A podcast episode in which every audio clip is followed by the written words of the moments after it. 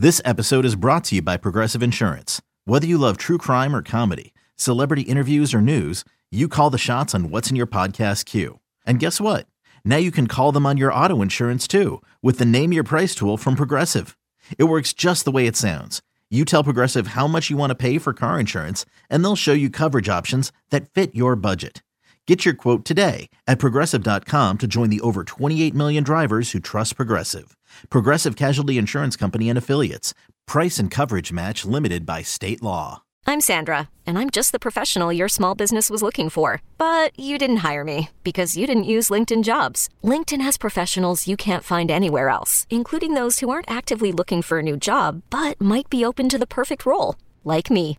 In a given month, over 70% of LinkedIn users don't visit other leading job sites. So if you're not looking on LinkedIn, you'll miss out on great candidates like Sandra. Start hiring professionals like a professional. Post your free job on LinkedIn.com slash recommend today. The, the, the winds of change are blowing through Raider Nation, and Silver and Black Today keeps you up to date with the latest news and views about your Las Vegas Raiders. Touchdown, Las Vegas! With insight, opinions, and interviews. We're on the cutting edge of what's happening now. Now, now, with the latest on your Raiders and the NFL. Your hosts, Scott Gulbranson and Mo Moton. Welcome back. Silver and Black today, an Audacy original podcast. The draft is over, Raider Nation. How are you feeling? Some of you love it, some of you hate it, and then most of us in the middle somewhere there, right? You're still processing what happened over the weekend, what the Raiders did. We're going to get into all of that today, not only the, the, draft overall, but the Raiders, of course, specifically around all the picks that they were had. They had a lot of picks this year. They had a lot of needs. Did they address them all? We're going to get into that. First of all, make sure you subscribe to the podcast if you don't already do it. Please do it wherever you get your podcast. Shout out to our listeners on the radio in Las Vegas. Yes, we are also on the Bet in Las Vegas, an audio uh, Audacy radio station out there as well. So make sure you listen to us there. And hearty hello to everybody on YouTube. Hit the subscription and the notifications bell. And I say us because it, this show is me and my co-host Mo Moton. He is the national NFL writer at Bleacher Report, also Raiders columnist at Sportsnaut.com, where you can find brand new content. We'll talk about that in this last segment of the show. What he's got new because you definitely want to check that out. Uh, and he will also be someone you want to follow on Twitter at Mo Moton, which you can see on the screen if you're watching us M O E M O T O N. I am at LV Gully. Okay, Mo, the draft is over.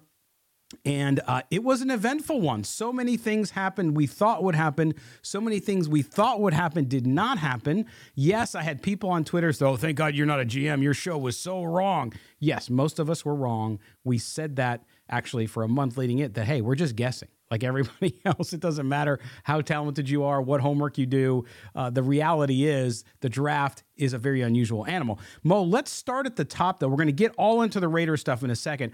But this 2023 NFL draft, a lot of trades. Our producer David Stepanian predicted there would be a ton of trades.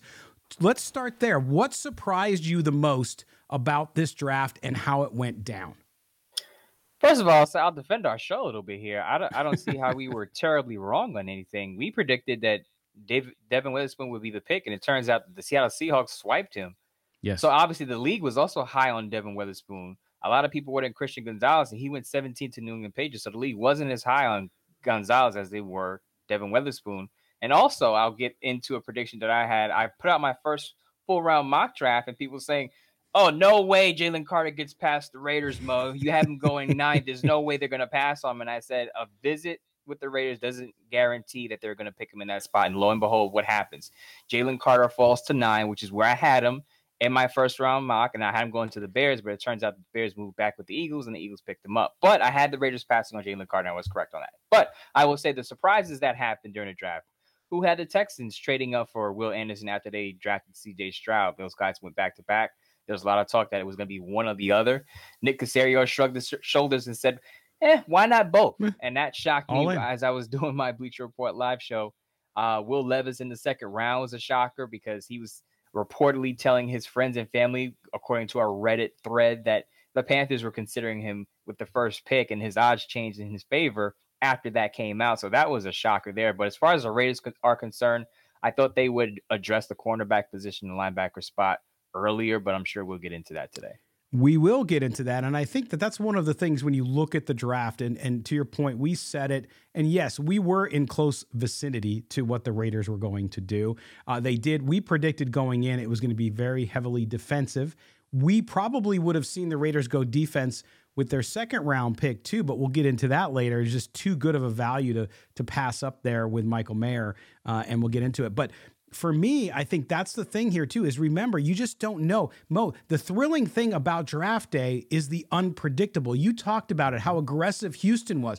When that pick, when they pick second, they take CJ Stroud, and then all of a sudden you see the trade roll up with the Cardinals and it's the Texans again for back-to-back mm-hmm. picks at the top of the first round. Will Anderson, mm-hmm. you're like, holy moly, this is nuts. And sure enough, we saw this trading go, and the Raiders were participants in that trade. Maybe not at the top of the first round, but they did a lot of swapping later on, which we'll talk about. But that to me, it just goes to show you with this draft, you just don't know what's going to happen. And so when you're going into it, everything you think might happen, players that you think the Raiders might grab at seven, no doubt, that can change very quickly as these GMs, as these scouts see who falls off the board. You have to go along with the flow of the draft because you just don't know who's going to be available at what spot. So you can't say we're definitely going to draft a cornerback here or a linebacker there because there may be a player who slips that you didn't think would be there. And that's what I believe happened with the Raiders in the second round with Michael Mayer, who who thought he was going to be the third tight end off the board. No one. I, I, saw a lot of people have him in the first round as the first or maybe the second tight end after Dalton Kincaid. Turns out he was the third, and he looked pretty pissed off when Dalton Kincaid was picked to go to the Bills. they showed a shot of Michael and he's like, I, I should be the tight end. I should be the top tight end in this class. So to get a pissed off Michael Mayer on the Raiders, I'll take that. The other thing about the Raiders draft is, and you mentioned it, the the aggressiveness of teams moving up for their for their players. The Raiders moved up, I believe, four times for players, and I said this on Twitter that three of the times that they moved up, I actually liked the pick. Mm-hmm. And that another prediction we had right on the show is, or at least I said this, I said the Raiders weren't going to make 12 selections. They're going to make nine to 10. They come away with nine because a lot of people were saying, well, these picks are useless. These day three picks are useless. Well, mm. the Raiders use those day three picks to get guys like Michael Mayer, to get Chris Smith, to get Jakorian Bennett. So there's no useless draft pick. And the Raiders knew that they had to kind of consolidate their class because there's no way you're going to have 12 rookies come into camp. You bundle those picks up, as I said on this show plenty of times, and you move up for the guys you want. And that's what Dave Ziegler did. So if we look at this, Mo, let's let's start to break it down a little bit. We'll get into specific players as we roll into segment two. But if you look at the draft recap for the Raiders here and what they did through all seven rounds, the question is, did they address all their needs? You know, the Raiders had clear opportunities to add depth on the offensive line, defensive line at cornerback, and then of course they were looking, perhaps we had heard, to add some depth to the quarterback room. When you look at it from the needs they had heading in, where did they hit? Where did they miss? Okay, picture this. It's Friday afternoon when a thought hits you. I can spend another weekend doing the same old whatever, or I can hop into my all new Hyundai Santa Fe and hit the road. With available HTRAC, all wheel drive, and three row seating, my whole family can head deep into the wild Conquer the weekend in the all-new Hyundai Santa Fe. Visit HyundaiUSA.com or call 562 for more details. Hyundai, there's joy in every journey. They definitely hit on the defensive line. They picked up two defensive tackles in Byron Young in the third round at pick 70 and uh, Nesta J. Silvera as their last pick out of Arizona State, who, by the way, has a connection to Antonio Pierce, who was the co-defensive coordinator at Arizona State. So that pick right. makes sense. Of course, their first pick, Tyree Wilson, uh, is going to be a versatile defensive lineman, not just going to line up on the edge. I think he also kick inside in some packages. So they definitely hit in the trenches on the defensive side of the ball. Where they missed at was as as mentioned briefly the linebacker position. They waited until the sixth round to draft a linebacker and Amari Burney out of out of Florida. Now, great. Now I think he has an opportunity to compete for uh, a lot of snaps early as a rookie. Mm-hmm. But to to rely on a sixth rounder to patch up your linebacker corps after what it looked like after free agency, that's risky business. And I know a lot of people will say, well, Patrick Graham's defense de emphasizes the position of the linebacker. And I say, look, you want good football players on every level of your defense, whether they're high value or not. And I think the Raiders, where they picked Byron Young and where they picked Tre Tucker, who I'm sure we're going to talk about a lot today, I think that spot should have been a linebacker or a cornerback. Now they did get Jakorian Bennett as a cornerback, but I felt like they should have double dipped that cornerback, and Jakorian Bennett should have been the second cornerback they took. They passed on the top prospects at the position, which makes me believe that they're going to bring in a veteran quarterback. So cornerback, linebacker, I questioned a little bit. You mentioned mm. offensive line. I thought they would get a guard, but maybe the board didn't fall that way. Other than that, I think they addressed pretty much um, their needs there because they got. I think they got a safety in the fifth round who's probably going to play a lot of reps as a rookie, and Chris Smith. Yeah, and, and I think that's where you look at this, and and we'll get into grades and whatnot later. But I look at it as a solid draft class, and there are a few areas where they missed the mark. You just mentioned them. I think offensive line sticks out, but to your point, as the board falls, they did address offensive line with a good kid. We'll talk about as an undrafted free agent in just a minute. But if you look at what they've done there and at cornerback, yes, could they have gone earlier in cornerback? Yes. If Michael Mayer wasn't there, I thought I think they probably would have. Mm-hmm. But but who knows? I think the situation with this class, and this is how I'm going. This is going to be kind of I think my script. Uh, until we see how this unfolds over the course of the 2023 season, Mo, is that this class is a good class, but it is not a class that is going to help them, I believe, significantly right away. There is not, to me, four bona fide guys on the defense, for example, who are going to make such an impact to turn this team around. I think uh, this class will get better as time goes on. You have some good kids here who, with some playing time, will be rotational players. You mentioned Young and some of these other guys. They will work their way in. I don't think they were bad picks, but it's not going to be instant gratification. Would you agree with me on that? I would agree with you on that, but I also want to correct myself on on the show before the draft. And you, I remember you asked, "What would a good Raider draft class look like?" And yes. I talked about starters, and and I want to correct myself on that because in the NFL, you can be a, a quote unquote starter and play less than fifty percent of the snaps. True. You could be a backup and play more than fifty percent of the snaps. So I want to step back from the label of starter backup mm. and talk about how many snaps do you think that player is going to play? Is that player going to play more than 50% of the snaps or less than 50% of the snaps? Because the more you're on the field, obviously, the more chance you can have an impact on this football team. And if I'm looking at this draft class, I think Tyree Wilson is going to play most of the snaps on the defensive line. I think eventually he'll take over for Chandler Jones. Whether it happens early or not, I think it depends on the recovery, the healing of his foot. Yeah. Byron Young is going to be a rotational player. I don't see him playing more than even 40% of the snaps because that defensive line room, and Ziegler talked about it. Buckle up. It's going to be a, a, very competitive defensive line room. And I don't see Byron Young playing a ton of snaps because he's going to have to compete with Bilal Nichols, who played about 71% of the snaps last year, Matthew Butler, Neil Farrell, who they drafted last year. As I said, they brought in Nesta J. Silvera also as a defensive tackle. Yes. You got Jerry Tillery is still there.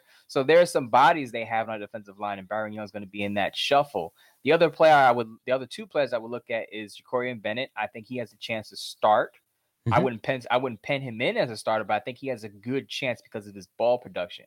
Right. I think Chris Smith is going to be a starter, quote unquote, guy who plays a lot of snaps, more than fifty percent, simply because I'm not a big believer in Marcus Epps, and and I and I really didn't I don't want to say I didn't like the pickup, but I was very lukewarm in that pickup. Mm-hmm. I think I think Chris Smith can come in immediately and play a lot of snaps at that position as a rookie because of his instincts, because of his football IQ and ball production. He has the total package. He just didn't test well at the combine. I said this in a, in a tweet that if he ran a 4 4, Chris Smith would have been a, a, probably a third round pick. Yes. And listen, I, I don't disagree with you on that. I think Chris Smith will play a lot of snaps. And I think I like the Jakorian Bennett pick. I think he might be that gem of a pick, right? He might be that guy, just like Maxx Crosby in the fourth, Jakorian Bennett in the in the fourth. Again, though, I think that there's ifs there, and even with Tyree Wilson, which I love the pick. Trust me, the injury we just don't know how long it's going to take him to get there. To your point, he'll eventually re- replace Chandler Jones. I have no doubt about that. I think he has the talent, and and and there shouldn't be as long as he gets healthy and it all goes the way it should. Then that should mm-hmm. take some time, and that's why I think this this draft class um, you're going to have to wait. It's not going to be like, man, after four weeks, look at look at how these guys are lighting up the board here. No, I think it's going to take some time. You develop some of these guys in, and we're going to get into the specifics on all of these guys uh, when we come back. But but certainly, I think Raider Nation has to feel good about the fact that there wasn't major reaches. Although you could say Byron Young, a lot of people had him in the fourth round. Um, but they liked him. They liked what he did, so they took him there. This was not a Gruden Mayock reach type pick, nor was Michael Mayer or Tyree Wilson. Those were not guys that that had no business being where they were, except for Mayer. He should have been higher. So to me, if you're looking at it through that lens, it's improvement and it's steady, and you're starting to see a little bit, I think, Mo, of where Josh Ziegler and Josh McDaniel, excuse me, Dave Ziegler and Josh McDaniels are in how they want to construct this team by the type of player they are selecting. Right, and I, th- I think Dave Ziegler said this previously that they're not going to fix the defense with one draft. It's no. going to take multiple draft classes to do that. Now, of course, you want guys who are going to make an immediate impact. But I, I went through the list of names, and Tyree Wilson is the only guy right now that I could say definitely should make an immediate impact. I feel good about Jakorian Bennett and and Chris Smith, but we'll see. And as I said, Byron Young, crowded defensive line room, so that's another wait and see approach. I think he'll be a rotational player, immediately contribute on rundowns or early downs against the run. That's fine, but as you said, I, I question the value there. I'm sure we'll get into that later on in the show. Yes, and of course they have Michael Mayer, who will be a starter from get go, I believe. Um, Scott's favorite draft pick, by the way.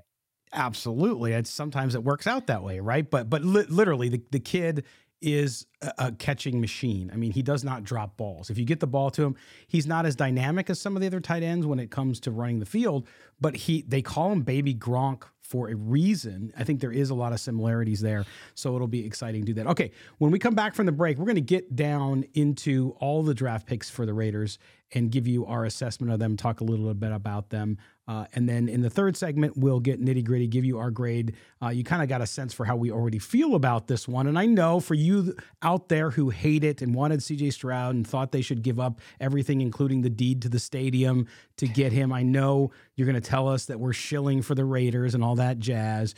But no, we're just being objective. And hey, if you don't like it, you don't like it, but we're going to give it to you straight here on Silver and Black today. Don't go anywhere. We are coming right back.